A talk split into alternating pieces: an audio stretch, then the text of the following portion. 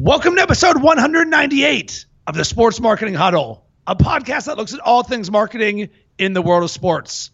Alongside Brian Cristiano, I'm Rob Cressy. Today's topic marketing early season Major League Baseball games in bad weather cities. So, Brian, here's the scenario.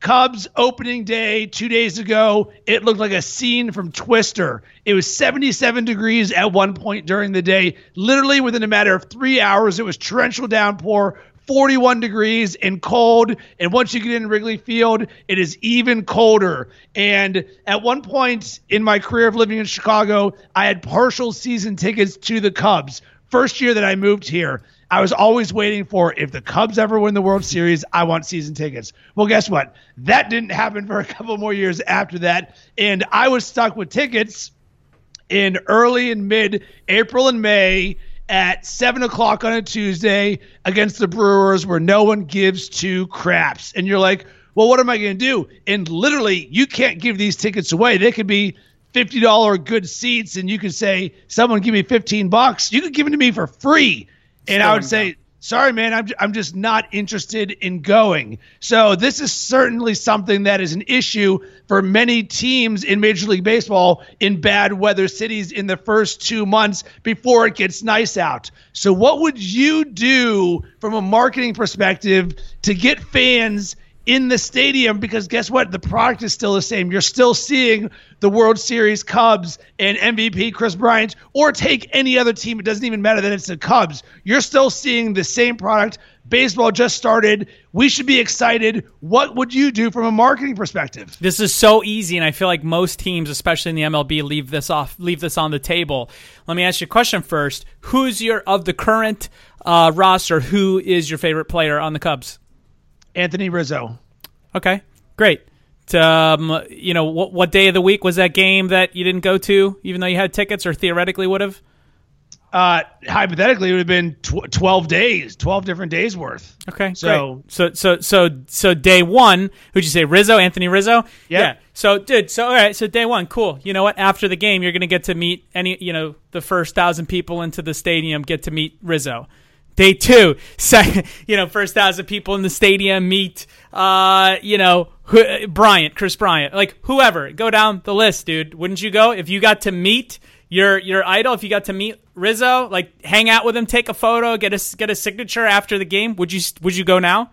So of course. So is what Done. you're saying is I need a big carrot to be dangled. Of course. But literally, literally, it's going to need to be for two months straight. So sure. hypothetically so you're saying, all right, how about you go through the entire roster? Yeah. Where, but yep. what if you're not? What if you're not one of the first thousand people? Because there's always going to be a certain level of fandom where the people are going to get there two hours ahead of time to get get the best seats. And let's appeal this to the casual fan because the diehards they're probably going to show up no matter what. They're always going to be there. But there's going to be the let's call it 60% of people who are not fair weather, but more casual, or hey, I, I love the Cubs or my team, and I could take or leave it because here's here's my thought process for the next two months.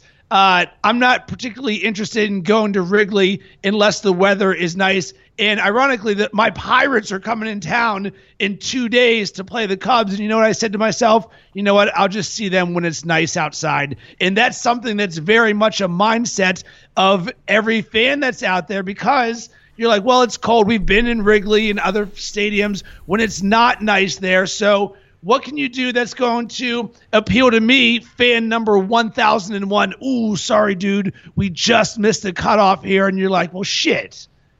Yeah, but you're in the stadium now. You should have gotten there earlier, man. You, you should be you should be more attentive to your schedule. but well, no, but seriously, so like here, here's a couple things though, right? Like there is a le- legitimate logistical and timing issue with a certain amount of people. We probably couldn't even do a thousand people, probably like 500 or something like that, right? Maybe it's, you know, 500 random fans get picked based on the tickets that were scanned at the door. And maybe it changes. Maybe tomorrow, that's the deal. Maybe the next day it's the first 500 or first 100. Maybe the day after, the you know people that leave the stadium after the game is completed will scan your ticket and will give you uh, you know something back. And you the next game you come to you get a free hot dog or a beer or whatever. Like create a scenario in which well shit i'm gonna stay around for that. Well crap i'm gonna come early to meet a player and get my, you know my glove signed. Well hey maybe i go there and i'm randomly picked. I would do stuff like that super super high value that any fan would want to be a part of on any level. You're never you're never going to get the ultra casual fans to go during a 45 degree day. You're just not. That's the reality. So if you can at least get the the super fans and the moderate fans and the decent fans to show up during that time frame, you're better off than had you not done those done those things. And you're simultaneously creating a better connection with the players and the fans, which ultimately plays back into the long term culture and viability of the team.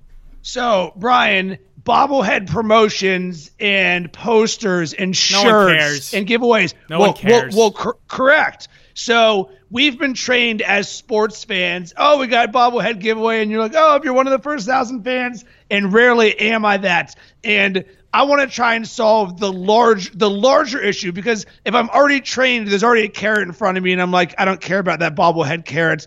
And is it literally as simple as you just need to increase the size of said carrot? Yeah. But I need you to do that at scale where it's not a thousand because how okay, how can you get as hard as it is, sellouts or can you get a 10% increase in bump of attendance during these games? Because I think that's what would really have the actionable impact is getting people out of the mindset. Sure, we've seen the the bobbleheads and stuff, but what's the larger thing that I can do outside of Anthony Rizzo? Because obviously we would love that, but that's not possible from a scale standpoint. Sure. Yeah, but here's the thing, right? It's it's kind of like everything in life where, you know, not everyone's going to take action. But that they know that there's the possibility thereof they'll still take part in it you know? People are going to be lazy. People aren't going to be the first 500 but they'd be like oh hey we'll go. Ah oh, i didn't know i needed to come here an hour earlier to see the player but they're still there. That doesn't even necessarily make them disappointed because it's on them.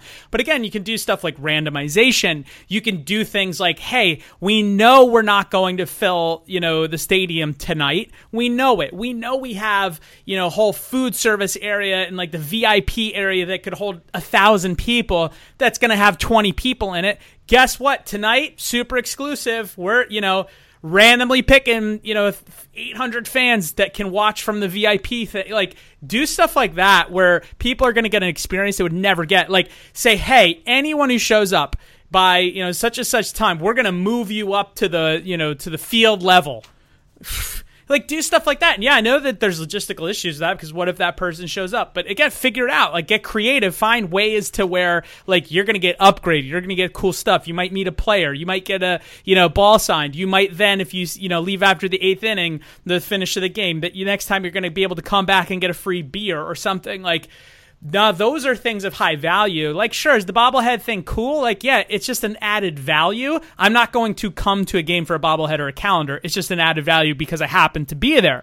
But I would come to a game if I'm a fan or a moderate fan, or I got a kid who's a fan of that team that might be able to meet the player or might get into VIP. And that was an experience I would never get to get because, you know, I'm that type of person that would just never be able to buy that ticket if that was me, right? Like, those are the things of high value that teams can easily do. And you can do a variety of things. And you you can change it up and constantly test and try different things to find out what works and gets people into the stadium. But again, not doing anything is not going to get more people there and giving away basic stuff that people are just swag. No one cares enough. That's not going to get people to go to the stadium. And again, if you can really think about it on a way of how do you do it? Whether you're giving access to players or sign balls or something really cool or access and seats you'd never get, if you're doing that, well, guess what? You're creating these super fans. So the moderate fan might now be a super fan when they leave that game when it's 45 degrees out. That's a so ga- you, that's a game changer. So you just nailed it. The takeaway from this experience. Delivering an experience because that's one thing that you can never take away from anyone. Yep.